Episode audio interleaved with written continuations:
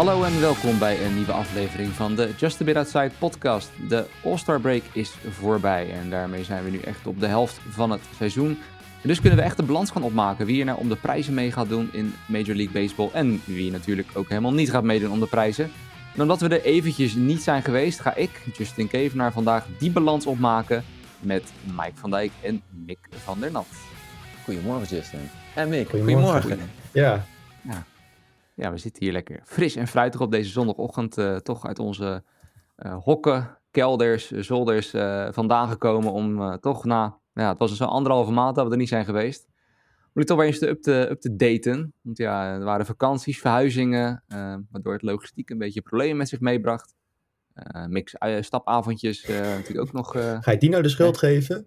Nou ja, nou ja, die staan op plek 5 of Ja, zo. daarom. Dus, eh, die staan niet op plek 1. Nee, dat zijn denk ik vooral de vakanties eh, die de boosdoeners waren. Ja, dat denk ik ook. Dus eh, we dachten, nou, dan is dit misschien een goed moment om even terug te komen. eh, ook onder het mom van, hè, mochten er nou misschien mensen luisteren die ook niet altijd er bovenop zitten. Een soort update te geven van, nou, eh, het seizoen is nu halverwege.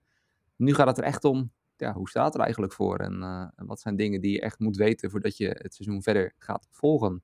Maar voordat we daar beginnen, ja, die All-Star break was er dus, eh, Mike. Ja, eh, de, de All-Star game, de derby, heb je er iets van gezien? Ik heb ja, nou, de highlights de volgende, de volgende ochtend. Tenminste, ik ben er niet voor, eh, voor opgebleven. Nee, dat snap Maar met name de, de home run derby was wel echt vuurwerk. En de wedstrijd was overigens ook heel spannend. En ja, als National League liefhebber, om maar zo te zeggen, eindelijk weer een overwinning.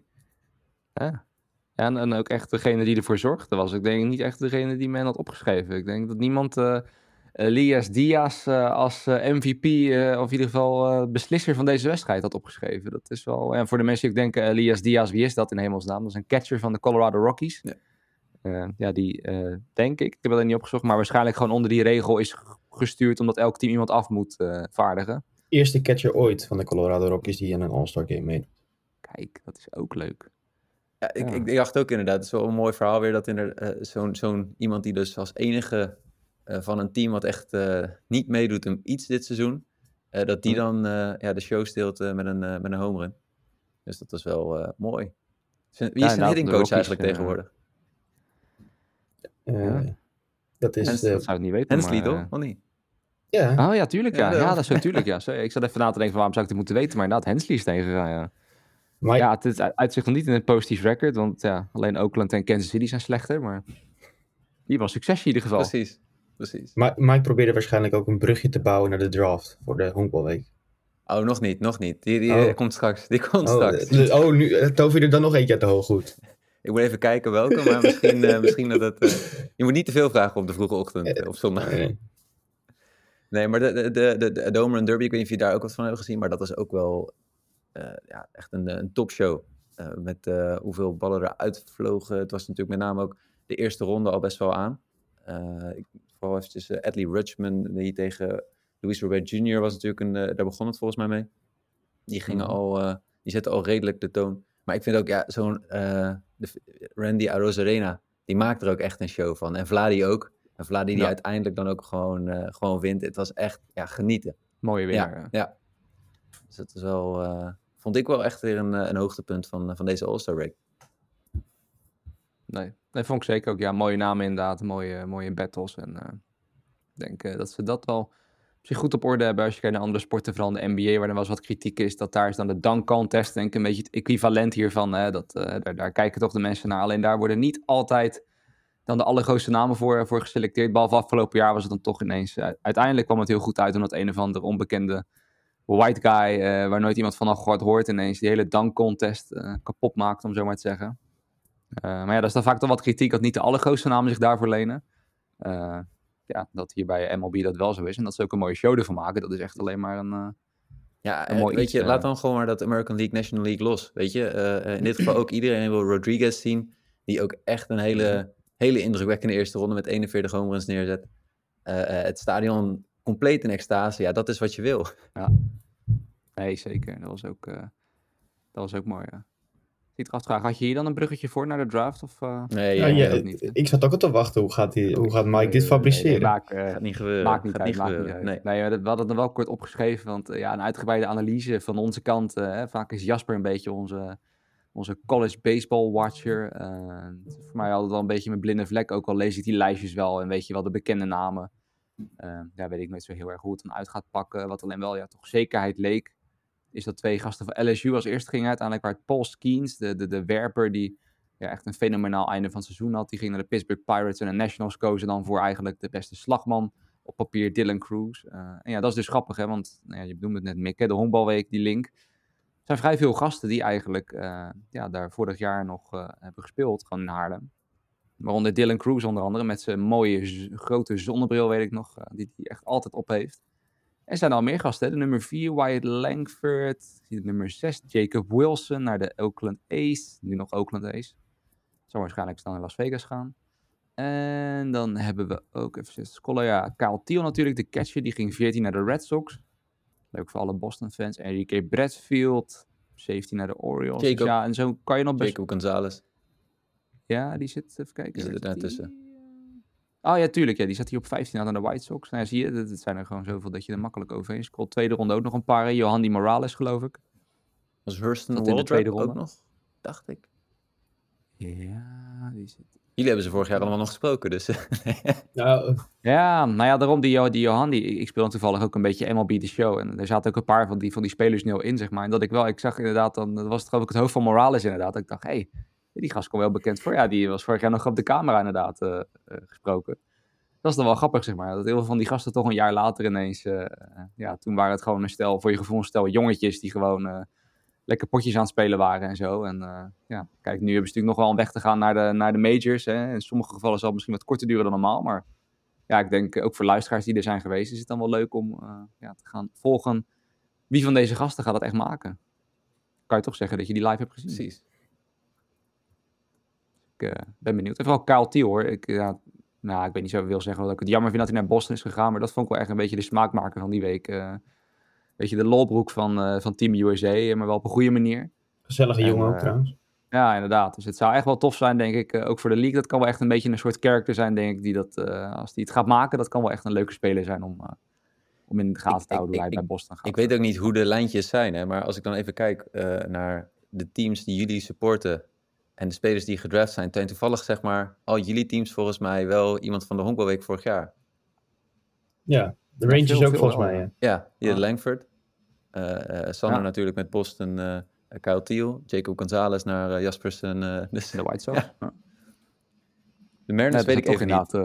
En de, en de, en de nee, met... geloof het niet. Nee, het staat ook even niet bij. Ik heb net het ook weggedrukt. Wie ze, Colt Emerson? Wie ze hadden, ja, de, daarom, ik, ik moet zeggen, dat is ook, eigenlijk is ook de enige sport. Nou ja, vorig jaar soms intensiever als Jasper echt een, draft recap wilde doen zat ik er wel iets meer in. Maar uh, ja, vaak ik, ik kijk even de naam die de Mets of Mariners hebben gedraft. En dan geloof ik het wel. En dan denk van, ik zie over twee, drie jaar wel waar die op de prospect ranking staat. En uh, of, uh, of diegene eraan komt. Want ja, dat is in het honkbal gewoon heel wat anders. Dat ja, duurt gewoon even. Tenzij je de Angels bent, die geloof ik nu al na een jaar al hun prospects omhoog halen. Omdat ze Otani willen pleasen. Maar misschien zo nog... Waarschijnlijk krijgen ze een hele hoop terug ook nog. Want ja, ja, dat, als het daar niet verhandeld wordt, uh, moet je zowel je linker, nou, je rechter, nog, je linkerarm, je rechterarm, je linkerbeen en je rechterbeen ver, verkopen. Ja, ik wil dat zeggen, dan krijgen ze er overal een draft pick voor terug. Maar goed, dat was weer interessant. En misschien als Jasper er volgende keer wel bij is, kunnen we misschien nog even iets dieper erop ingaan. In ieder geval qua, qua topspelers en wat er nou echt heel schokkend was, verrassend of hoe dan ook. maar voor nu moeten jullie het met deze informatie doen. En dan gaan we dus door nu naar een beetje een soort update. We gaan gewoon per divisie even kijken wat is nou echt schokkend, verrassend. Uh, het is een revelatie qua spelers. Eventueel, uh, daar gaan we een beetje doornemen. En dan beginnen we eigenlijk zoals vaak traditioneel in de EL East. Um, maar ja, ik, zit, ik nee, begin met Mick, want ik zit een beetje te tellen bij, wie ik dan uitkom met jullie divisies. Dus we beginnen met Mick, hè, want dan kom je straks bij de EL West uit. Dus dat je kan oreren over je Texas Rangers. Maar je mag eerst bij de EL East uh, gaan kijken. Waar de Tampa Bay Rays nog steeds bovenaan staan. Hè. Dat is wel in lijn met hoe we dit seizoen begonnen. Wel dus iets, fenomenaal... uh, wel iets, ja. iets minder goed dan de voor. Nou ja, daarom nou ja, ga daar maar meteen op voor. Want ze staan er wel bovenaan. Maar ja, er is concurrentie uit onverwachte hoek vooral. Hè. Ja, Baltimore Orioles doen het heel goed. Ehm, vorig seizoen dacht men, wat gaan de Orioles doen voor de trade deadline? Gaan ze verhandelen om toch die playoffs te halen? Ja. Uiteindelijk hebben ze gekozen om niets te doen dit jaar zitten ze toch weer goed bij. De race begonnen ongelooflijk goed. Zijn nu de laatste vijf weken echt uh, stukken minder. Zijn ook uh, weer wat een pitcher kwijtgeraakt. Ik weet even niet meer hoofd wie het was. De injured list. Maar ook een van de grootste dingen is dat de Yankees gisteren, nu staan ze weer eh, vierde boven de Red Sox, maar die hebben ook een tijdje laatste gestaan in de divisie. En eh, die waren eh, daarvan Domingo Germans Perfect Game, want het is al zo'n tijd geleden dat we die ook nog helemaal niet hebben besproken. Maar de 24ste in de geschiedenis van het honkballen, tegen wie, wie dan ook anders dan de Oakland Athletics. Uiteraard. dat kan ook niet anders. Eh nou ja, in een elftal overwinningen gooide hij eh, 27 uit, allemaal zonder iets, iemand of iets op de honken te hebben.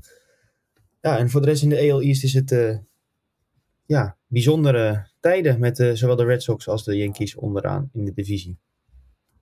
Ja. Tegelijkertijd Nou nog ja, steeds ja, bovenaan de, Ja. de Central. Dat Ja, zeker. dat nog steeds, eh, ja, ja, zeker. Ik zie het, ja. ja. Het loopt nog steeds netjes door. De Red Sox zouden bovenaan staan in de Central. Ja. Die tien wedstrijden achter staan op de race.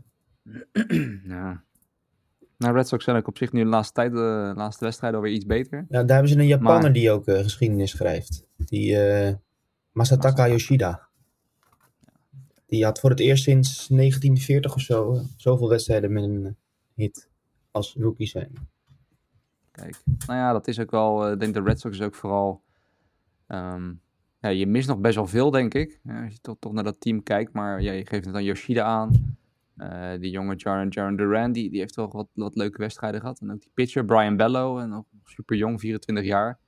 Die, die doet het ook echt wel goed, eh, eigenlijk sinds een maand of twee lekker echt te werken. Maar ja, tegelijkertijd best wel veel gaat in de pitching. Nog steeds. Maar ja, daardoor zie je wel, er zijn her en der wel echt flinke lichtpuntjes. eh, waardoor je dan dus inderdaad in de AL Central denk boven, terecht bovenaan zou staan. Maar ja, in deze divisie eh, breken die gaten hier gewoon op. En dat is natuurlijk ook wat denk een beetje bij de Yankees, vooral door heel veel blessures aan de hand is. Dat, eh, ja, je kan dat wel proberen, blijven proberen op te vullen met de Isaiah, Isaiah Kiner van deze wereld en zo. En eh, Billy McKinney en dat soort gasten. Maar ja, in een divisie die gewoon zo sterk is, zo moordend, dat, dat breek je gewoon op. Ja, het opvallende is ook de Red Sox, als je kijkt naar de, de offense over het algemeen, de stats van het team, eh, staan ze gewoon in de top 5. Zeg maar in eh slaggemiddelde, in OPS en runs scored, Ja. of top, eh, top 6. Eh, dus op zich, Mhm. die offense lijkt wel te klikken, maar dan is het inderdaad, als je naar de starting pitching kijkt, ja, Kluber hebben ze een geprobeerd of, die, of daar nog wat in zat. Nou, geblesseerd, Sale geblesseerd. Ja, dan blijft het wel skeer wat er overblijft, zeg maar, in, de, in die rotatie. Ja, Bij dat is mooi verwoord inderdaad. bij de Yankees komt Rodon ook ergens terug, hè? Is Judge ook nog geblesseerd? ja, Rodon is terug. Rodon, Rodon, Oh, Rodon is terug. Ja. Eh, Ja, Rodon die heeft net, het is niet veel, maar Nee. hij heeft inderdaad twee keer gegooid. Hij had Ja. gisteren ook gegooid, geloof Ja. ik. Het is nog niet dan op full capacity, maar Nee. hij gooide wel. ja. Gisteren ging het beter. Volgens mij had hij geen runs Ja. allowed. eh, vijf hits tegen in vijf innings. En de eerste keer was het eh, ietsje... Maar goed, dat is wel echt een, eh, een welkome versterking voor de Yankees, voor die, eh, voor die rotatie. Want ook zij hebben wel de, ja, toch wel de nodige problemen. Cortez, die natuurlijk ook weer eh, geblesseerd is geweest, die lijkt weer op de weg terug. Frankie Montes, begin van het seizoen, eh, schouder. En ik begreep dat hij nu recent weer eh, eigenlijk weer een... tenminste, hij mocht nog geen bal oppakken. Hij werd weer eh, teruggestuurd in de, in de rehab. Hmm. Dus ja, dat helpt niet. Want die- ja, als je gewoon kijkt naar de Yankees, de pitching kan wel wat hulp gebruiken. Daarom is Rodon wel fijn. Maar ook gewoon die line-up. Het is gewoon, het, het klikt niet. Hè? Ze hebben afgelopen week natuurlijk ook de, de hitting coach ontslagen. Voor het eerst in de teneur van, eh, van Cashman. Dat er in het seizoen iemand eh, ontslagen wordt van de, van de staf. Hm. Dat doet wel. En ja, gisteren stonden ze onderaan in de AL East.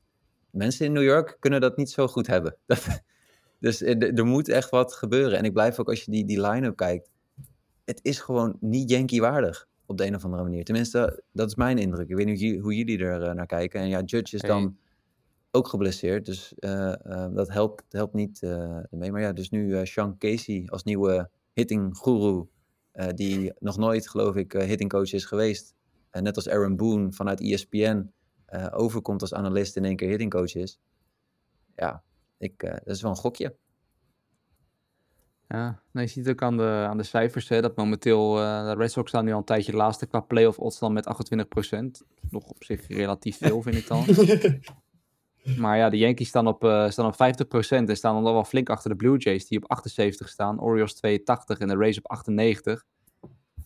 Dus ja, de Yankees zijn min of meer een underdog eigenlijk nu in deze divisie om het te halen. En dat, dat, dat had je nooit verwacht om dat halverwege het seizoen te zeggen, maar... eh, ja, dat is wel een beetje hoe het, hoe het er nu voor staat. En ik snap het op zich ook hoor. Tot bij de Blue Jays, als ik naar die, die line-up dan kijk bijvoorbeeld. Ja, zie je toch gewoon wat meer. Hè? Het, is iets, iets, ja, iets meer een geheel. Natuurlijk heb je er ook wel misschien je, je punten dat je denkt van ja, hè, een Brandon Belt en uh, Alejandro Kirk. Maar het is ook niet heel erg, maar toch, de kern daarvan, die ook wat indrukwekkender. En het is natuurlijk fijn voor de Blue Jays, want als je het hebt over uh, mensen die niet heel fijn begin van het seizoen hadden. Ik hoop dat mensen het zijn verdrongen, maar uh, omdat ik toch ook wel een beetje zelfspot heb, durf ik wel te zeggen dat ik als Cy Young in de EL Alec Manoa had genoemd.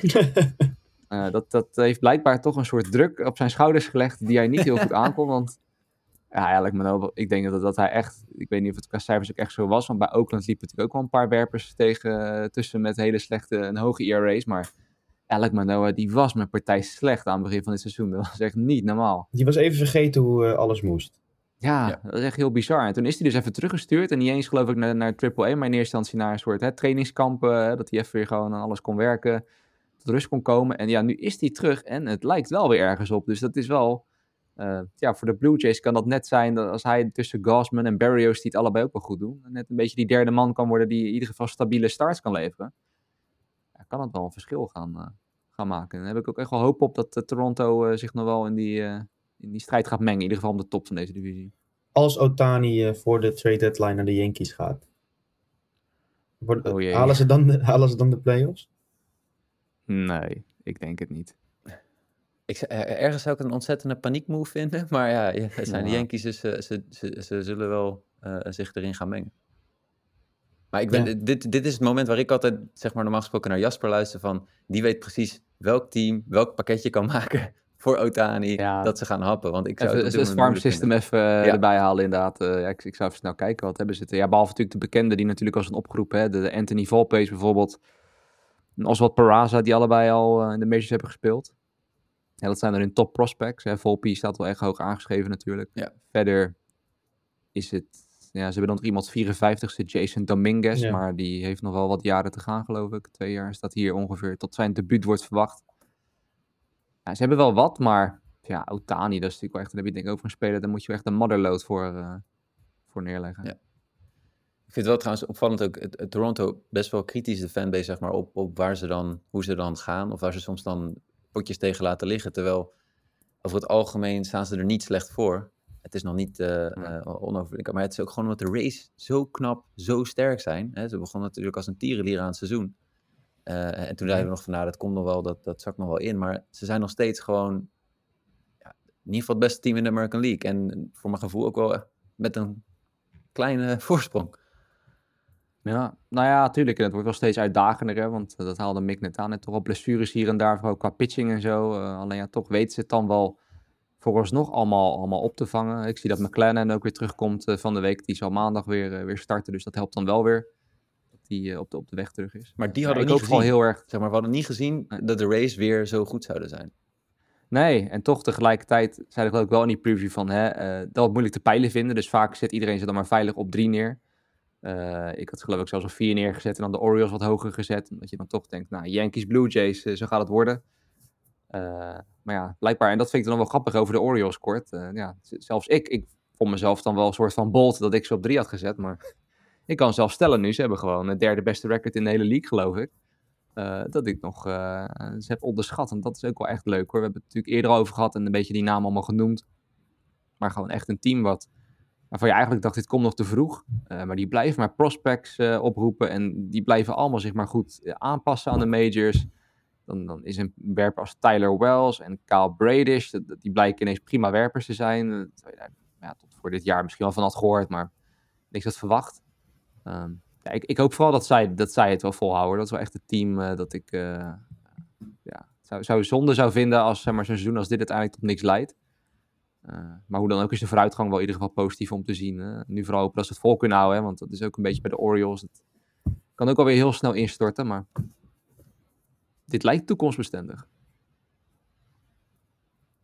Next. Nou, ja, ja nou ja, inderdaad. Door naar de hele leuke en enerverende EAL Central, Mike. Poeh. Want ja, dat is daar een beetje van uh, de lammen tegen de blinden. En nou ja, degene die het misblind is, die uh, gaat winnen. En volgens nu lijken dat de Twins te worden. Het is een beetje volgens mij déjà vu all over again van vorig jaar, toch? Of niet? Mm -hmm. Dus er uh, zit weinig ja, verandering uh, in ten opzichte van de stand toen, einde van het jaar. Minnesota Twins bovenaan. met een record net boven 500. 47 gewonnen, 46 verloren. Eh, ja, nou, gevolgd door Cleveland op anderhalve wedstrijd. Eh, dan staat Detroit er wat verder achter. Eh, en dan ja, toch wel, denk ik, teleurstellend. Eh, eh, de, de Chicago White Sox met 39 gewonnen, 55 verloren. Eh, is natuurlijk. Ik, ik, ik ben benieuwd hoe Jasper hier naar kijkt. Nieuwe, nieuwe manager aangesteld. Dan hoop je denk Mhm. ik toch iets op verandering. Of dat, dat er iets van een, een revival komt. Maar het, ja, het zit er gewoon niet in. En het, het lijkt ook echt wel, zeg maar. Iedere keer een dieptepunt op dieptepunt soort van. Qua wat je dan voorbij ziet komen. Koopek die afgelopen week volgens mij ook echt, echt een inning had om. Ja, nachtmerrie. Eh, en dan hebben we nog de Kansas City Royals. Eh, 26 gewonnen, 67 wedstrijden verloren. Ja, dat zijn wel eh, pijnlijke records. In ieder geval eh, voor Kansas Ja. City. De, de Royals die inderdaad gewoon met Oakland nu strijden om de laatste plaats. En dat is wel erg eh, betreurenswaardig. Omdat juist de Royals een beetje in de situatie de Tigers zaten. hè, Van, goed, het gaat dit jaar dan niks worden, maar, maar laat iets zien van vooruitgang. Ja. Eh, en ja, ook, ook zelfs een, ja, Bobby Witt doet het misschien iets beter, maar Ja, is dan misschien nog niet echt de, de, de superster, zeg maar, eh, wat wat je toch meteen had verwacht. En ja, alles daar omheen, het is, het is het allemaal niet. Maar sowieso deze hele divisie, als je ook kijkt naar waar ze goed en, en slecht in zijn. Ja, de Royals zijn, zijn slecht in zo'n beetje alles. Eh, maar dan zie je bijvoorbeeld de Twins, die zijn dan super dominant in pitching. ja. Eh, en de Guardians ook wel, maar dat is dan meer de bullpen. Alleen de hitting is gewoon bij al deze teams gewoon zo dramatisch. Echt, die offenses, die, die slaan nog geen deuk in een pakje boter. Nee. Nee, dat viel me ook op inderdaad. Oh, ja, ga je gang. Over de Guardians gesproken, gisteren is eh, de grote man Shane Bieber naar de 15-day IL gegaan met forearm tightness. Dus de grote ster zijn ze ook nog spelen. Ja, en die, die was nog niet eens echt, echt extreem goed, toch? De laatste, ja, in ieder geval voordat ik op vakantie ging. Ik moet eerlijk zeggen, nou heb ik het tweede week wat minder gevolgd. Maar zijn strikeouts zijn ook heel erg, eh, heel erg down eh, van voorheen, zeg maar. Dus dat was ook al best wel gek, zeg maar. Gewoon hoe zijn onderliggende cijfers waren niet meer zo als de Bieber van We- Weleer, zeg maar, van voorheen. Nee, je zei net al even de Twins. Hè. Die hebben dus gewoon, denk ik, als je eh, naar de stats kijkt, eh, eh, zijn ze de beste, zo niet één van de betere rotaties van de MLB. Kijk je naar de offense, zitten ze in de top, of in de laagste tien, zeg maar. Dus dat, dat- ja, Ja. dat is nog niet... maar goed, misschien dat ze bij de trade deadline juist wat, wat versterkingen erbij, erbij gaan halen. Misschien eh, kunnen ze Arias eh, terughalen. Ja. Dat, eh, maar ja, dat is dan wel het grappige, hè, want die trade was echt puur bedoeld van... Oké, onze offense is wel, eh, is wel oké. Eh, dus we moeten onze pitching echt versterken. En kijk, het niet dat dat alleen het gevolg is van die trade van, voor Pablo Lopez, hè, voor Luis Arias. Maar dat het dan zo extreem meteen zo omkeert. dat is wel echt bizar inderdaad. Dat ze gewoon een top 5 eh, starting rotation hebben. En dat de offense gewoon helemaal als een plump pudding in elkaar is gezakt. Ja, het is... eh, het is kommer en kwel, maar ja, de Guardians, in ieder geval, dat lijkt me een beetje de logische conclusie. Hè. Twins staan nu anderhalf wedstrijd voor op de Guardians. Eh een van deze twee gaat waarschijnlijk de divisie winnen en gaat de playoffs in. En, en maakt dan een kans alleen. Ja, We gaan het, Dat, eh, eh, we, gaan, ik we gaan het meemaken. Wat ik nog even moet zeggen over Detroit, twee dingetjes. Eén is Mhm. een combined no-hitter, daar herinnerde Mick ons nog eventjes aan. Eh, zeker. ook Ja, toch hoogtepuntje benoemen. Zeker, ja, ja, ja. Dat was tegen de Blue Jays nog wel. Eh 2-0 overwinning, Matt Manning, Jason Foley en Alex Lang. Die eh, eh, met z'n drieën het eh, wisten te volbrengen. En het andere punt was dat afgelopen nacht Kerry Carpenter multi-game home run, of eh, multi-home run game, eh, twee home runs. Ja, moet toch Kijk. eh, stiekem, toch? Heeft hij echt geen Ja, slecht seizoen nou, eh, inmiddels. Ik, ik eh. moet ook wel zeggen, hey, en de Tigers sowieso, ja, het, het is nog steeds 41 en 50 hun record. Maar ja, ze staan vijf wedstrijden achter de Twins. Misschien cijferen ze ook iets te makkelijk weg. Ehm, maar ja, er zijn wel iets meer, als je dan kijkt naar de Royals, ja, er zijn wel meer lichtpuntjes dan bij de Royals, die een beetje in dezelfde situatie seizoen ingingen. Ehm, dus ja, bij de Tigers dan nog wel wat eh, positieve dingetjes eh, te benoemen. Quizvraag. Hoeveel home runs Miguel Cabrera op dit moment heeft? 400. Ja, nee, eh, dit seizoen. Nou, iets minder. Iets minder. Ehm, het- had hij er niet eentje? Ja. Of twee? Eentje, ja. Eentje, dacht ik, ja. Ja, staat nog wel op het roster, maar ja, dan vraag ik me met dit soort dingen altijd af van... Nee, dat is, eh, dat is, dat is, dat is de enige man waar, waarvoor je de Tigers zeg maar zou gunnen, inderdaad. Dat het nog tot iets leidt, dit. Maar het is natuurlijk een, eh, ja, een vrij eh, armoedige afscheidstoer op, op deze manier. Ja. Maar ja. Dan gaan we door naar de American League West, Mick. Want we hebben het net over offenses zonder power. Maar als we het hebben over power, de Texas Rangers. ehm staan nog steeds aan kop daar. Drie wedstrijden voor hun rivaal uit Texas, de Houston Astros. Terwijl de Angels en Mariners een beetje zoals verwacht een proberen aan te haken, haken, maar het lukt elke keer maar net niet. Ja, die Rangers, die, uh, ja, ze hebben hier en daar wat tegenslagen, maar ze blijven die ballen maar eruit rammen. Ja, het grootste probleem met de Rangers dit seizoen is de wedstrijd in de divisie zelf. Dus kort voor de All-Star break hadden ze de kans om echt uit te lopen op de Houston Astros. Die serie verloren ze alleen twee wedstrijden. Dus daarom staat het weer wat dichterbij dan het eerst stond. Uh, je hebt nu alleen wel de Astros beginnen de, na de All-Star break nu met een serie tegen de Angels. Gisteren een enorm goede wedstrijd 12-13. Volgens mij 13-12 voor de Angels ergens. Uh, dus dat was een spannende pot. Dus eigenlijk moeten de Rangers een beetje hopen dat de Astros ook wat wedstrijden in de divisie gaan laten liggen. Dan kunnen ze hun uh, voorsprong uitvergroten. Maar ja, dit seizoen is geweldig als je kijkt naar wat er gebeurt zonder de Grom, die uh, geblesseerd raakte.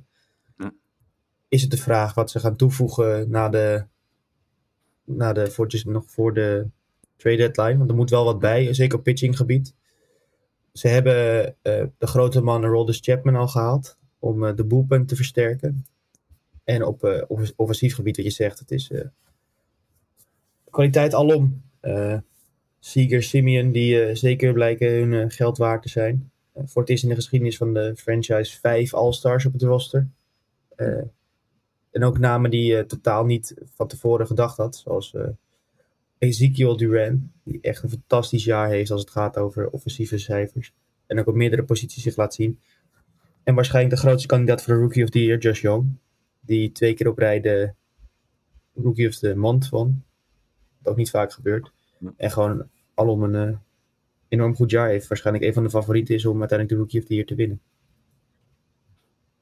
En nu is het vooral hopen dat, dat de pitching ook heel blijft. Hè? Want je zei het net al, Jacob de Grom natuurlijk eruit met een Tommy John surgery.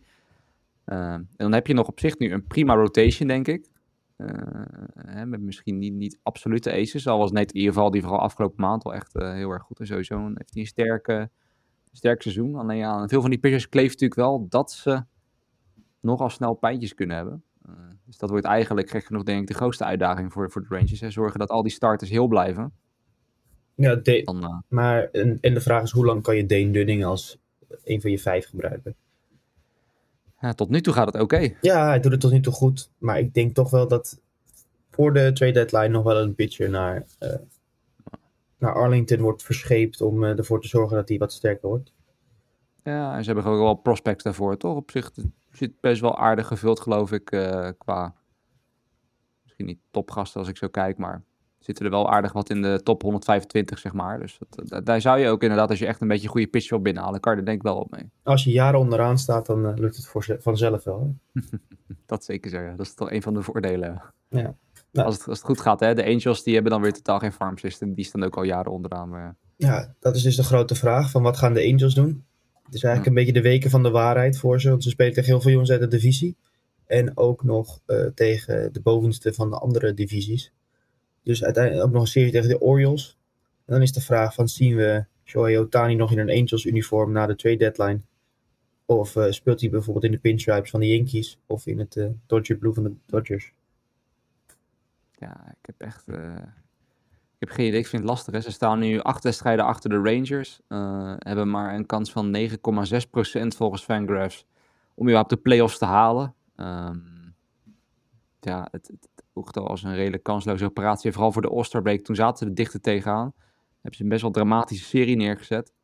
Uh, door ze stonden, ervoor stonden zoals ze er nu voor staan. Uh, ik hoorde trouwens wel dat mensen in Seattle wel duidelijk waren waar ze Otani wilden zien. Die ja. uh, zongen massaal uh, Come to Seattle. maar dat, ik weet niet of dat uiteindelijk het gaat worden. In ieder geval sowieso niet bij de trade deadline hoor. Maar meer natuurlijk richting zijn free agency. Misschien gaat hij wel naar de Rangers. Halfjaartje bij de Rangers. Ja, dat, ik vind het dus lastig inschatten hoe de, of, de, of de Angels er dan zo in zitten van weet je wat, uh, fuck it, we, gaan, uh, we hebben de beste speler uh, van de afgelopen vijf, vijf jaar, vijf, zes jaar. we gaan het gewoon rijden tot het einde. Of dat ze toch, het is eigenlijk verstandig genoeg zijn om te zeggen, het waren geweldige vijf jaar, maar het, het, wordt hem gewoon niet. En laten we nu proberen om echt de motherload binnen te halen van een, van een team dat wat te bieden heeft ja, dat wordt inderdaad dan een beetje de weken van de waarheid. Hè? Hoe, hoe staan ze hierin? Maar ook vooral wat gaan de uitslagen worden. Als ze er dichter tegenaan gaan kruipen, dan kan je er donder op zeggen dat ze het vol blijven houden. Maar ik weet niet of dat per se de verstandige, verstandige keuze gaat zijn. En we moeten het mooiste protest in baseball niet vergeten, bij de Athletics. ja, Ah, ze hadden ook nog, uh, ik had toevallig die, ik weet niet of ze er inmiddels nog eentje hebben gehad, maar ze hadden natuurlijk al enige tijd terug uh, die wedstrijd tegen de race, waar het inderdaad, uh, dat er ineens heel veel mensen op kwamen dagen. Ik geloof iets van 20.000 Ja, dat was uit, zo. vol, vol- vol- helemaal uitverkocht.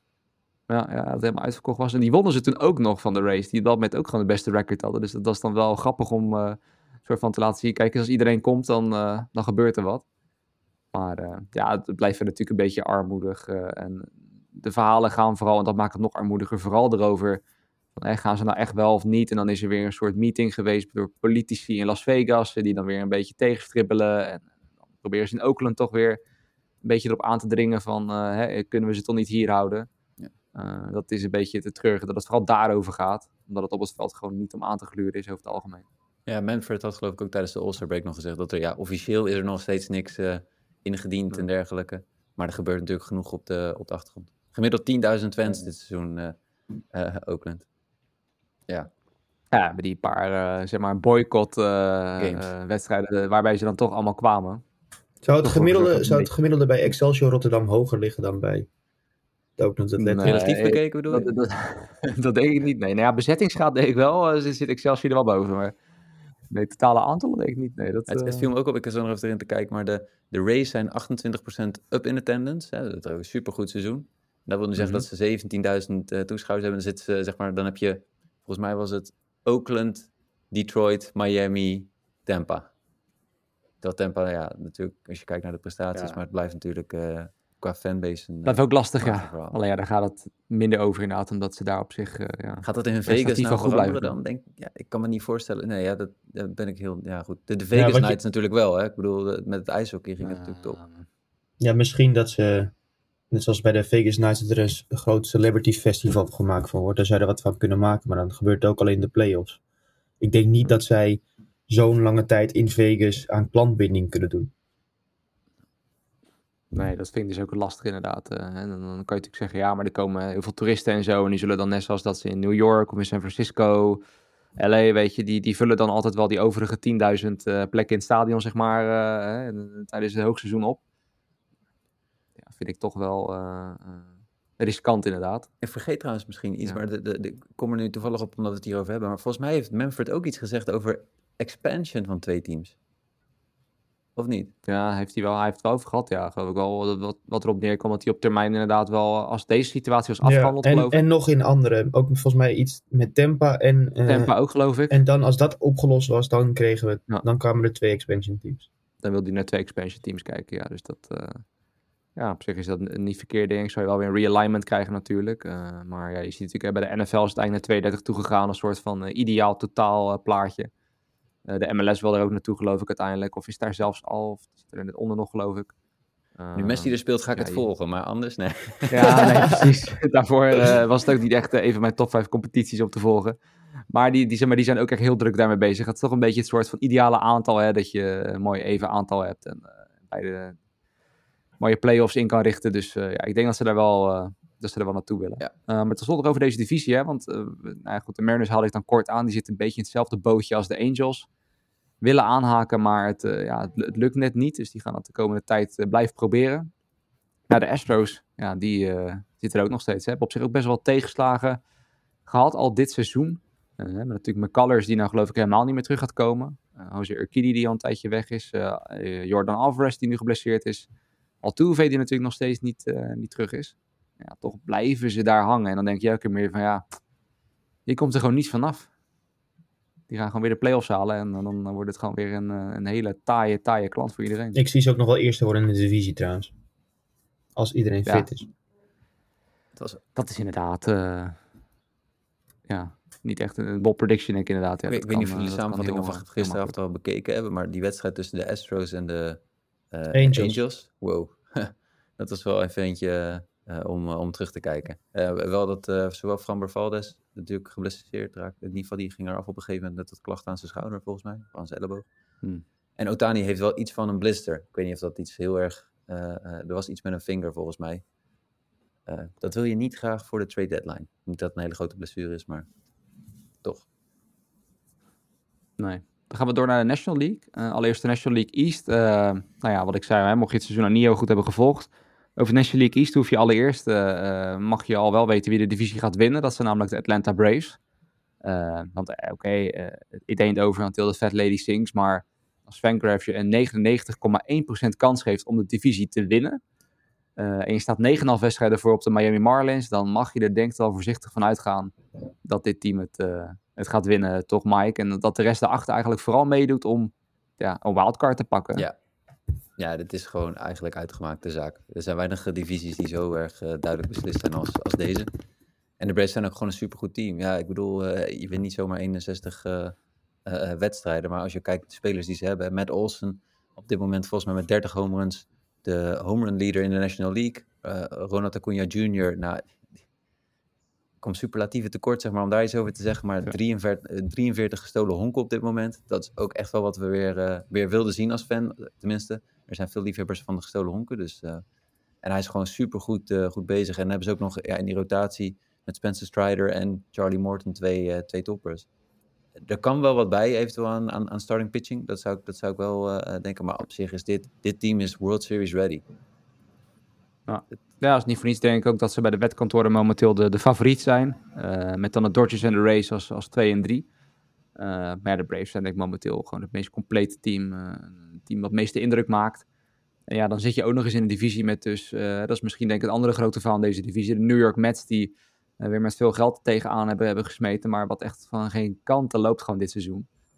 Eh, ja, ik denk een beetje toch hetzelfde probleem als wat ergens een beetje de Yankees hebben. Je hebt dan wel een paar van die grote namen, maar zie je toch in zijn geheel, dan denk je toch van ja, hm, mist hier en daar toch nog wel wat in die line-up om er echt een mooi compleet geheel van te maken.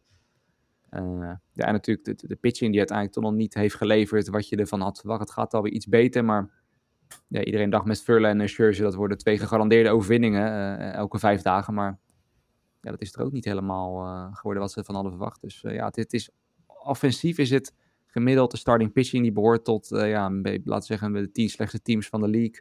Bullpen is moi. Ja, dan heb je een moi record en dan sta je maar liefst 19,5 wedstrijd achter de Braves. En dat is extra pijnlijk, omdat ja, er werd juist verwacht dat zij mee gingen doen op de overwinning. En dat dan juist de Marlins en de Phillies er dus dicht achter staan. Dat eh, is voor Mets fans wel erg eh, ja, pijnlijk. En ik heb een beetje hetzelfde als Jasper nu ook. Het is een beetje, het voelt nu al een beetje als een verloren seizoen. En eh nou, zien wel wat, eh, wat er nog gaat gebeuren de komende week. Ja, het, het, Ik het- denk- het- ja gang. Ik denk dat het heel lang geleden is dat zowel de Yankees als de Mets bijna onderaan de divisie stonden. Ja, nee, dat zeker. Ja, dat, eh, de, ja, de Mets hebben dan nog geluk dat zij nog een iets slechter team in hun eigen divisie hebben. In de Nationals, zeg maar, die echt wel duidelijk in een full-on rebuild zitten. Dus eh, dat, ze, hebben daar nog een tijdje, geloof ik, zelfs eh, even mijn stuivertje gewisseld, heel even. Maar nu staan de Nationals alweer een paar wedstrijden erachter. Maar ja, dat is dan ook het enige wat, eh, wat voor ze spreekt, zeg maar. Want verder, ja, het is niet best. Het, is, ook- het is ook het geloof. Hè? Ik bedoel, ze hebben echt een paar hele pijnlijke nederlagen gehad. eh, eh, waarbij de wedstrijd compleet omkantelde. En met de blessures die ze gehad hebben, ook zeker als het gaat in de, in de rotatie. Vaak was het net eventjes dat er nog net twee, drie namen ontbraken. Dat heeft gewoon niet. eh, en er zit heel weinig achter. Dat, dat is gewoon gebleken. Zeker qua, qua werpers. Er zit weinig achter. Nu zou je eigenlijk in de situatie moeten komen. Verlander is fit. Pak langzaam zijn vorm. Scherzer is fit. eh, Senga is goed. Eh, Quintana is volgens mij weer erbij. Dus nu krijg je eigenlijk, hoe zei Jasper het ook weer, de 80s babies of zo. die moeten gaan, gaan shinen. Eh, en en dan, ja, dan is de vraag of de, de offense het ook eh, oppikt. Vorige week hadden ze wel een sweep van de D-backs. Die natuurlijk eh, positief, positief uitpakte. Maar ja, er is niet een grote marge in deze divisie om veel achterstand op te lopen. En ja, die hebben ze nu wel. Dus probeer dan nog maar bij te komen om, om een wildcard te pakken. Nou ja, want sowieso zitten de Phillies en de Marlins daar nog tussen. De Phillies toch een beetje teruggeknokt na een eh, lastig begin van het seizoen. Maar eh, waar je dan toch nog steeds wacht op het, op het echte wakker worden zeg maar, van, van Bryce Harper en Trey Turner. Die eh, ja, toch ja, wel oké doen, maar nog steeds niet echt hun sterrenstatus waarmaken in Philadelphia. Waardoor de Marlins dus er waren ja, voorpiepen. Eh, en daar was dan weer eh, misschien het voornaamste verhaal wel dat ze een top prospect hebben. Yuri Perez, daar hebben we het weken geleden over gehad, geloof ik, toen die werd eh, opgeroepen. En onder het mond van, dit is echt een serieuze, serieuze guy, de nummer drie prospect van eh, MLB. Alleen ja, die sturen ze dan terug, omdat hij inmiddels een beetje veel innings heeft gegooid. En, eh, zelfs al staan de Marlins momenteel, eh, als ik het goed zeg, eh, ja, staan ze op een wildcard. Eén wedstrijdje voorsprong. Ja, dat ze hem toch terugsturen. Begrijpen we dat dan wel? Of, of zeggen we dan van ja, dat is wel eigenlijk wel echt een slecht teken dat een ploeg meedoet uiteindelijk na zoveel jaar? en dan toch zo voorzichtig omgaat. Ja, ik, ik kan het in deze situatie wel begrijpen. Ik bedoel, jongens 20 geloof ik. Hij heeft ook echt in de vijf starts die hij zo'n beetje gemaakt heeft, echt hele goede dingen laten zien. best veel strikeouts, weinig tegengekregen. Dus ik, ja, ik begrijp de keuze wel. Ze hadden ook volgens mij vooral wat problemen met pitchers die wat geblesseerd waren. Uh, dus ja, je, je kan die jongen niet zeg maar in het eerste jaar maximaal belasten, want dan... Dan gaat hij stuk. Ja, en nu kunnen ze nog zorgen... Ze, willen, ze hebben niet... Uh, het seizoen voor hem zit er nog niet op, volgens mij. Ze willen nee, nog wel kijken. Nee, dat dus, niet, nee. Ja, afhankelijk van hoe het seizoen zich ontvouwt, uh, kunnen ze hem nog altijd uh, erbij behalen weer. Maar ik heb de Marlins echt niet aanzien komen. Ik weet niet hoe je met jullie zit, maar... Nee. nou, het komt ook onder andere door de offensieve geweldigheid van Luis Arias natuurlijk, die ook uh, zijn weg naar een record nog altijd probeert te vinden. Betting record. Maar als je ziet wat hij voor nummers uh, dit seizoen uh, op de toonbank slaat, dat slaat helemaal nergens op. Het is ook de eerste speler in de geschiedenis die twee pitches in de All-Star Game heeft gezien en ze allebei heeft geslagen als hit. Dat gebeurde nog nooit. Uiteraard hij dan, ja. Ja, het is, ik bedoel, je hoeft niet bang te zijn dat Arias niet op de honken staat. Want bijna elke wedstrijd slaat hij wel een hit. Volgens mij was het voor het eerst sinds tijden dat hij uh, de eerste wedstrijd na de All-Star Game uh, 0 om 4 ging. Want het gebeurt niet vaak dit seizoen. Schandalig. Ja. ja. Nee, maar Marlins, die zagen denk ik allemaal niet aan aankomen. Vooral omdat dan ook hun soort van face of the franchise toch wel, hè, Jazz Chisholm, eigenlijk een jaar om te vergeten heeft. En nu staat hij op de injured list. Uh, daarvoor was het ook niet helemaal fantastisch.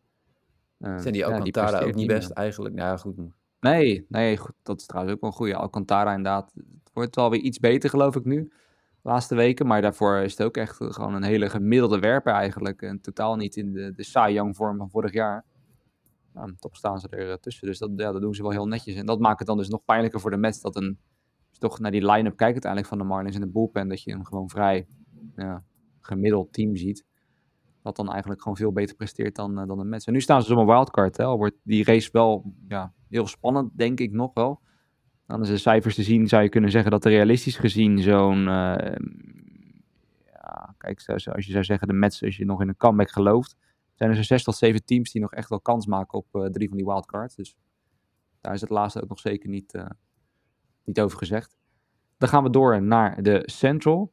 Die is aan de National League kant gelukkig iets spannender dan aan de EL kant. Uh, nog steeds ook wel wat, wat teams die teleurstellen. En ja, het grootste nieuws is daar dan misschien wel, want kijk, de Brewers staan bovenaan. Uh, maar het grootste nieuws zijn denk ik de nummer 2 en de nummer 5, Mick. Ja, waar zullen we mee beginnen?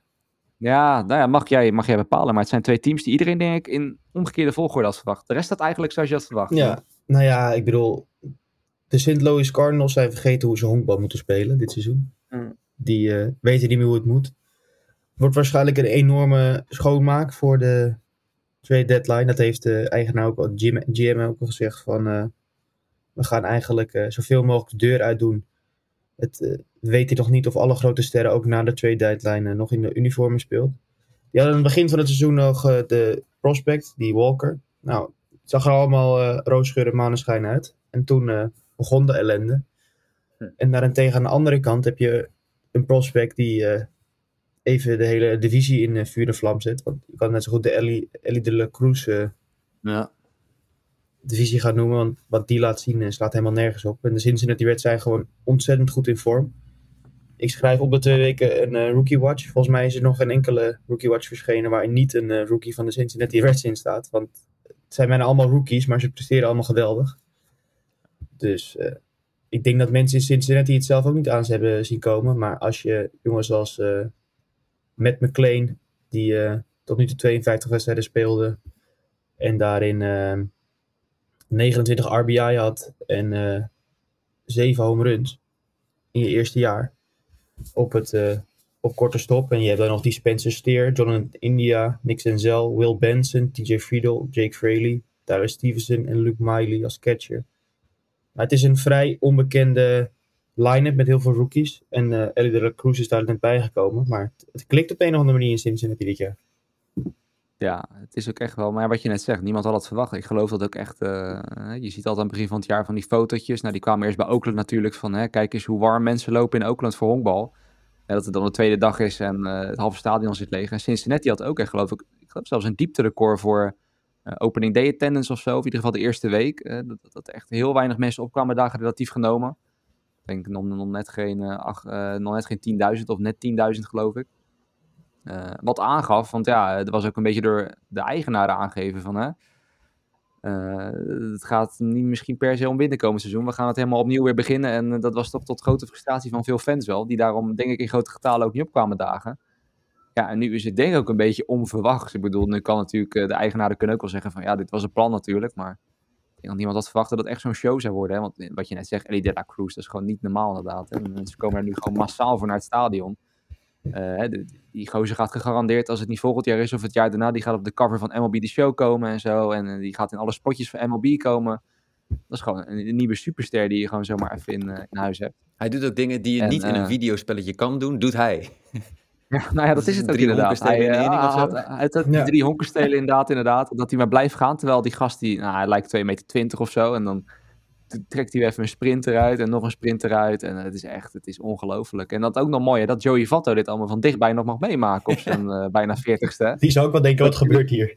Ja, dit vind ik nog wat het mooiste. Die dacht echt van, nou, het wordt een rustig seizoenetje. En eh, we gaan dan lekker een beetje de mentor spelen hier. En eh, dan is het klaar. Eh, die mag zich straks misschien gewoon op mag gaan maken voor het postseason. Nog een echt belangrijke wedstrijden gaan spelen. Ja. Dat vind ik al nog misschien het leukste van dit alles. Ja, het mooiste, een van de mooiste momenten van de, de La Cruz was tegen de Nationals in de series. Toen kwam eh, de manager van de Nationals naar buiten. En de, de La Cruz speelde al de hele tijd met een knuppel, met een soort eh, knop aan de achterkant. En Hmm. toen zei de manager van de Nationals dat hij eh, gecontroleerd moest worden op illegaalheid. Nou, hij mocht natuurlijk gewoon doorspelen. En daarna slaat hij een enorme monster home run. Draait hij gewoon met de dugout van de Nationals en wijst naar zijn knop. En eh, begint te lopen. Dat vond ik wel een schitterend moment. Ja. Ja, ze, hebben sowieso, want dat vind ik dus het bizarre. Als ik een beetje kijk naar op Twitter, zie en der altijd highlights voorbij komen en zo. En voor mijn gevoel zijn de meeste soort van random highlights die ik voorbij heb zien komen, allemaal van de Cincinnati Reds. Ook, ook die Will Benson, ook zo'n gast die nooit iemand van had gehoord. Die sloeg dan ook ineens een, een gigantische walk-off na een comeback en zo. En eh, het, is ineens de goed nieuws show. En dat terwijl, ja, wat je zegt, de Cardinals het totaal verleerd zijn. Hè? Een soort van een toonbeeld van consistentie. Ze zijn er altijd, maakt niet uit wie ze opstellen, wie ze draften. De Cardinals, die kan je altijd opschrijven voor een wildcard minimaal. Ja, het, zit er gewoon niet in. En dan is het toch wel, want daar hebben we het op zich allemaal wel in de preview over gehad. De pitching die zich gewoon de das omdoet. Want de offense die ja, kan op zich wel wedijveren met een groot deel van, eh, van de divisie. Alleen ja, de pitching is gewoon niet goed genoeg. Eh, alleen Montgomery is de enige die het een beetje staande houdt. Maar Steven Matz en Miles Michaelis en Jack Flaherty, we zeiden toen ook al, ja, dat, is het allemaal net niet. En het, het breekt ze nu echt gewoon gigantisch op. En we zijn benieuwd ja, wat voor namen ze dan wegdoen. Of echt iedereen inderdaad beschikbaar is. Of dat ze nog meer een beetje de jongens die er tussenin zitten gaan wegdoen. Maar, In eh, Londen werden de Europese fans nog getrakteerd op een optreden van Adam Wainwright, wat eh, forgettable eh, was. Maar Ja, ja, dat is het ook inderdaad. Ja, die, die hangt er ook nog rond. Maar nee, de Cardinals, dat is interessante tijden voor een franchise, wat ik zeg, die juist het toonbeeld is van consistentie, maar het echt helemaal kwijt zijn. En eh, nou ja, daartussen misschien nog kort benoemen. De Pirates begonnen ook heel goed aan het jaar, maar zijn uiteindelijk begrijpelijkerwijs wel teruggezakt in tegenstelling tot de Reds. Ze staan vlak boven de Cardinals en de Cubs, die eh, bezetten eigenlijk een beetje de middenmoot. Eh, ja, een beetje niemands land. Dus ja, de Milwaukee Brewers en de Cincinnati Reds die gaan het naar verluid uitmaken wie deze divisie gaat winnen. En dat denk ik denk dat heel veel mensen hebben dat ze hopen op de Reds. Brewers zijn denk ik nog wel begrijpelijkerwijs de favoriet, maar eh, ja, met Illy de la Cruz en al die leuke rookies is het denk ik het laatst al niet geschreven over die, eh, over die strijd. Wat je dan ook kan hebben is dat, dat, je, dat het op een gegeven moment echt naar beneden gaat donderen. Dus dat ze dan tot een bepaald punt volhouden en dat dan de onervarenheid Ja. inzet. En dat je dan van een rots af dondert waar ze de komende tijd niet eh, vanaf kunnen komen. Dat kan je ook Nee, het kan ja, een beetje wat, wat de Pirates al heel snel toen hadden. Ja, ja het is sensationeel begonnen en snel zijn weggezakt. Maar ja, het is te hopen dat het niet, eh, niet gebeurt. En dan tenslotte de West, National League West. Ehm, ja, daar denk ik ook, we komen misschien dan straks op een team wat nogal teleurstelt eh, qua wat ze allemaal hebben uitgegeven en eraan hebben gedaan. Zorgt ervoor dat de Dodgers momenteel met een winning streak van zes weer bovenaan staan, Mike. Maar dat eigenlijk de Diamondbacks en de Giants, die ik ook even niet aan zag komen, toch aan de stoelpoot aan het zagen zijn om te proberen om die dominantie te stoppen. ja, het is toch onverwachts wel een hele leuke divisie geworden zo. Hè? Ja, op, ja, zeker. Zeker. Ik denk inderdaad, eh, ja, de, de D-backs zijn wat, eh, wat verrassend begonnen. Eh, heel goed begonnen aan het, aan het seizoen. Al vallen de afgelopen twee, drie weken wel langzaam aan de wieltjes van de wagen af. Maar ook de Giants, die hadden op een gegeven moment een hele goede reeks van twee weken waarin ze heel goed honkbal speelden en eigenlijk niet te verslaan waren. Ja, die doen ook gewoon volledig mee. Het, het verrast me eigenlijk dat de Dodgers nu in één keer weer er staan.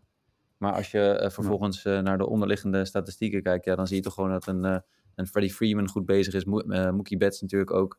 Het is met name de starting pitching dat ze wat problemen hebben gehad, ook qua gezondheid. eh, om die eh, mensen fit, fit te krijgen. Maar ook daar begint het wel er steeds meer op te lijken dat de Dodgers er gewoon weer staan. Terwijl iedereen in het begin nog even hoop had van... hey, Arizona gaat goed, San Francisco. Maar misschien zijn de Dodgers verleden tijd wat dat betreft. Maar nee, die gaan gewoon, gaan gewoon door. En ze doen weer mee. Ja, San Diego. Oef, ik bedoel, je, als je die line-up bekijkt op papier... en dan naast die van de Yankees zet... dan weet ik wel welke ik beter zou vinden. Dat is nog steeds zo. Maar je verwacht wel dat het verschil veel groter is. En eh, ehm, ja, het, eh, het, het wil met name volgens mij ook op de starting pitching... niet helemaal nog... eh, Nou, ja, bleek snel wel. Maar zo'n Hugh Darvish bijvoorbeeld, ja. daar, daar had iedereen wel hogere verwachtingen van. Dus, maar ze waren wel van mening, heb ik begrepen, dat ze buyers zouden zijn net de trade deadline. Dus ik zie eh, Hmm. San Diego wel wat, eh, wat uit gaan halen. Ja, toch momenteel 10 wedstrijden achter de Dodgers. Eh Fangraphs geeft ze 38% kans om überhaupt de playoffs te halen. Eh, waar de Giants op 63 staan, Diamondbacks op 60 en de Dodgers op een stevige 93%. Ja. Eh, die natuurlijk ook de favoriet dan zijn voor de divisie. Eh, ja, het is, het is lastig om er een pijl op te trekken. Hè? Want eh, wat je net zegt, die line-up, zelfs leg je misschien als die van de Dodgers je misschien kunnen zeggen dat, hè, ik bedoel, onderaan die Dodgers line-up heb je een oude David Peralta, een oude Jason Hayward. Zo'n zo'n jonge James Outman die heel goed begon, maar ook toch op zich alweer terug op aarde is gekomen. Eh, en de Miguel Rojas, die eh, ja, toch meer een beetje aanvallend een soort opvulling is van die line-up eh, als nummer 9 slagman. Ja, leg je dat naast, van de, naast de Padres, waar dan bijvoorbeeld een Trent Grisham als negende slaat, waar je gewoon Machado hebt, Tatis, Soto, Bogarts, een Cronenworth, een Kim, die op zich de laatste tijd het al eh, wel heel leuk doet. Ja, dan hebben ze op papier gewoon eh, ve- veel beter. Maar ja, dat is dan toch wel het mooie met sporten. Het aloude cliché, het wordt niet op papier gespeeld. Dat is waar, maar ik vind het heel moeilijk om nou echt te zeggen hoe dit, hoe dit kan, zeg maar. Ja, omdat iedereen dan blijkbaar toch underperformt, maar heel gek vind ik het. Echt heel gek. En ook jammer eigenlijk, dat eh, toch alle moeite en, en geld en energie die ze erin stoppen, dat het niet tot iets lijkt te leiden. Nee, ja, dan kan ik nog heel kort eventjes zelf eh, op, de D-backs inzoomen. Maar je ziet gewoon, Zach Gallen is, is de belangrijkste man in die eh, rotatie. En Merrill Kelly Ja. is op dit moment geblesseerd. En voor de rest zijn het ja, wat jonge jongens en Zach Davies. Ja, daar, dat, dat is daar seizoen te lang voor. Eh, ze hebben wel wat andere jongens geprobeerd, maar daar moet wat bij. In de starting pitching willen zij meedoen. De offense is op zich prima. Maar ja, je ziet ook dat in de expected win-loss ze eigenlijk onder de, onder de Giants staan. En ja, dus dat, ik zie de Giants eigenlijk ook nog wel voorbij, eh, voor de, voorbij de D-backs eh, gaan. Ja, nou ja, het is een beetje een. eh, als ik ook kijk naar die offense, inderdaad, dat is echt totaal niet het probleem. Het is misschien voor Corbin Carroll ook een beetje jammer dat nu Ellie De La Cruz, zeg maar, de, de, de rookie spotlight heeft overgenomen in de National League. Want ja, moet ik denk ik ook wel zeker zijn naam noemen. Hè? Ik bedoel, het is nog steeds een, een jongen die wel echt iemand voor de toekomst is en die, die in ieder geval nu al een heel hoog niveau haalt, toch? Ja, zeker. Nou ja, en het is, de, dat is ook een van de dingen die nu eh parten speelt. Dus twee weken geleden heeft hij een eerste keer bij een swing, voelde hij zijn schouder weer, waar hij in 2001 aan op geopereerd is. En twee, drie dagen later eh, eh, leek het helemaal fout te gaan. Maar ja, dat bleek uiteindelijk ook weer niks te zijn. De, MR, de MRI-scans zijn, laten niks zien. Maar er zit gewoon, net zoals je een kruisbandblessure hebt gehad en dan eigenlijk bij iedere beweging met je knie soort van hebt van oeh, ik weet niet of dit goed gaat. Dat zie je denk ik nu ook bij hem met zijn schouder. En je ziet wel ook in de interviews na afloop, compleet onzeker. Terwijl daarvoor is het soort van de showman. De eerste twee maanden was het helemaal het mannetje in, in, in Arizona en alles ging om hem.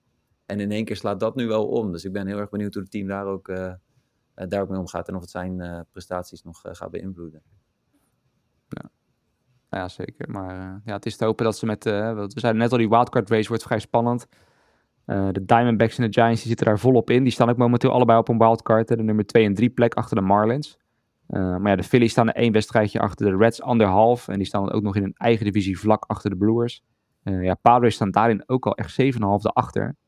Ehm, dus ja, het is wel een flinke berg die ze te beklimmen hebben in San Diego. Maar ja, als ze er echt in geloven dat er uiteindelijk eh, dat die star power gaat ontpoppen, ja, dan, dan, dan snap ik wel dat ze het willen.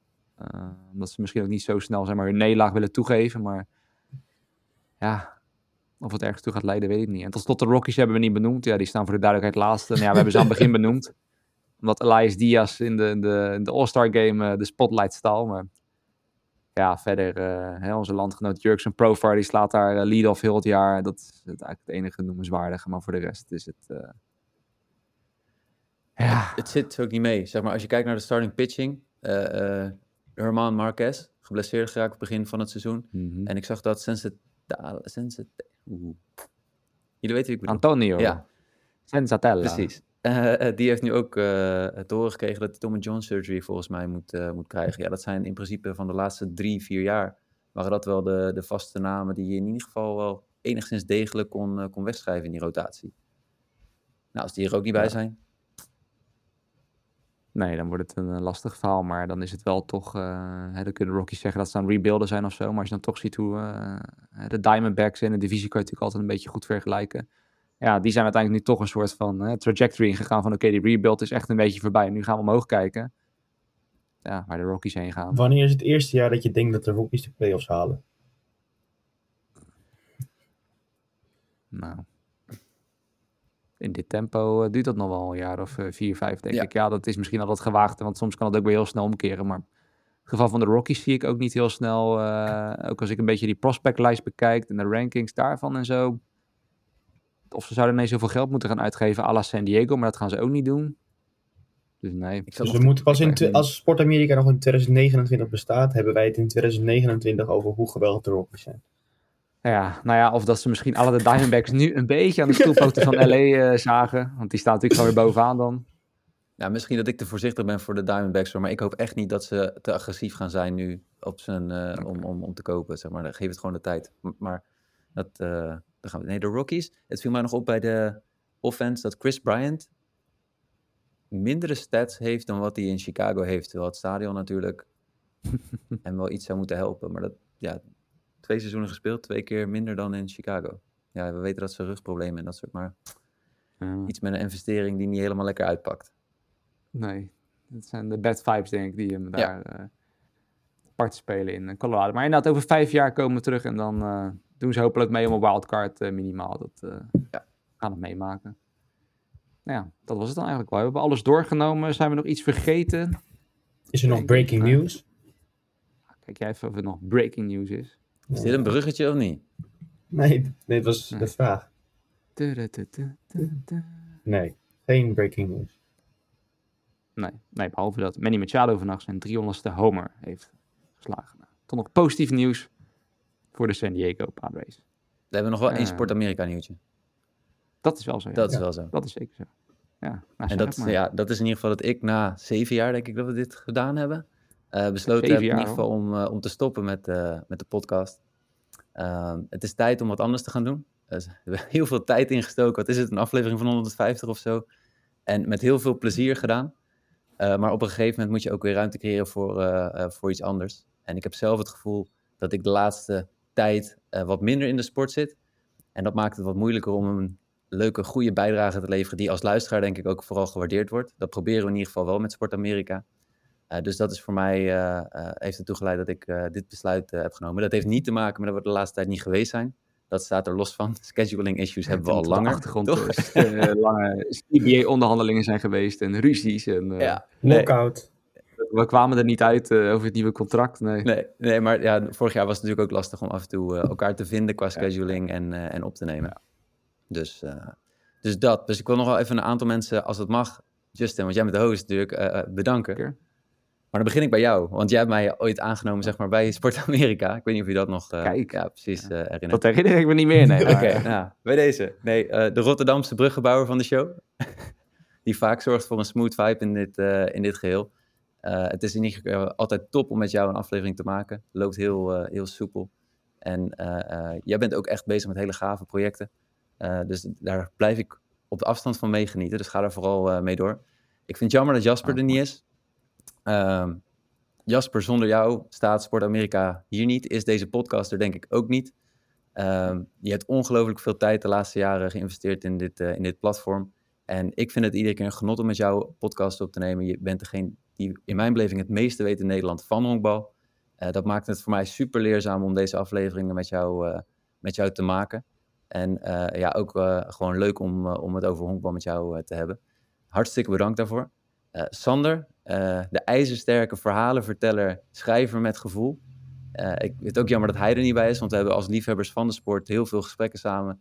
en het was iedere keer altijd fijn om met hem ja, van de matig presterende Red Sox en Diamondbacks het gevoel te kunnen delen. Mick, onze upcoming Rookie of the Year kandidaat, denk ik. het, is, het is fijn dat je erbij bent energie die we nodig hebben. Ook om, om met de podcast door te gaan en met, met Sport Amerika. En uh, het is in ieder geval leuk. Je hebt hele enthousiaste, ongenuanceerde takes. Ga er vooral mee door. Hou ze in ieder geval bij het voetbal hier een beetje weg, maar dan uh, ook voor het gebied van honkbal. ik weet niet of je zover wil gaan dat je zegt de, de Texas Rangers winnen dit jaar de World Series, maar dat, dat mag. Dat durf, ik, dat durf ik nu hier te zeggen. De kijk, Texas Rangers kijk. winnen dit jaar de World Series. Kijk, wordt de titel van de podcast. Precies. Ja. En um, ja, toch ook een aantal andere mensen. Lionel, Nick, Jimmy, met wie we in het verleden natuurlijk podcasts hebben opgenomen. Was altijd echt uh, uh, top. Ik moet nog twee, drie andere mensen bedanken. Dat zijn mijn studievrienden die me ooit hebben gezegd... ga er wat mee doen met, uh, met je, je passie voor Amerikaanse sporten. mijn ouders die eigenlijk altijd luisteren, dus in de luistercijfers super gewaardeerd. Kijk. En um, de fans. jullie laten altijd, in ieder geval de luisteraars... ik weet niet of jullie ook fan zijn, maar in ieder geval dank voor het luisteren. Die altijd bij ons in hebben geschakeld, berichtjes hebben gestuurd, vragen hebben gestuurd. Het wordt enorm gewaardeerd. Het zet ons ook weer aan tot het maken van een leuke show. En wij zien niet altijd hoeveel mensen er luisteren. Maar dan des te leuker als je af en toe daar ook uh, wel bericht van krijgt. Dus hartstikke bedankt voor alles. En ja, mocht het ooit een keer nodig zijn om nog een keer aan te schuiven, dat laat ik aan jullie. Maar ik ga de microfoon niet verkopen. Nee, als de, kijk, als de Diamondbacks uh, straks in de, de, de, de, finale staan en de World Series staan of zo, of ze staan op het randje van de World Series, dan, uh, dan kun je het misschien toch niet laten om je, om je uit te nodigen. Dat, uh, dan hoop ik dat je daar ook wel de tijd voor vrij durft te maken als het zover komt. Ik vermoed dat ik dan in het vliegtuig die kant op zit, maar dan... dan... dat kan ook, ja. Nou ja, dat zou misschien nog beter zijn. Dan hebben we iemand... iemand in plaatsen. Boots on the ground inderdaad daar, die, die verslag kan doen en even in kan haken in, in de podcast. Dat, uh, nee, maar mooie woorden. En jij natuurlijk ook hartstikke bedankt voor de, voor de afgelopen jaren. Uh, dat zeven jaar was, dat wist ik niet dat het zo lang was. Maar, uh, Volgens mij is het tijd, zeven of achtste seizoen dat we dit nu... Tijd, tijd vliegt voorbij. Zo oud worden jullie, jongens. Ja, dit is pijnlijk. Ja, ja nee, dat zeker. Ja, dat, ja. ja, dankjewel Mick. nee.